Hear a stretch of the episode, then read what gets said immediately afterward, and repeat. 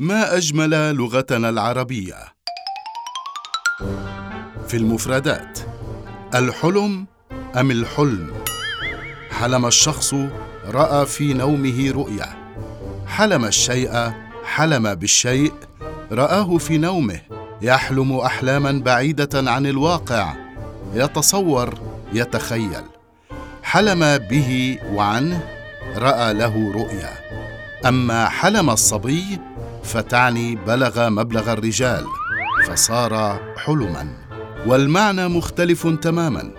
هل كنتم تعلمون أن لغتنا العربية بهذه العبقرية؟ فيمكن أن تقولوا رأيت حلما. وهذا قد يعني رأيت صبيا قد بلغ مبلغ الرجال ويعني أيضا رأيت في نومي حلما.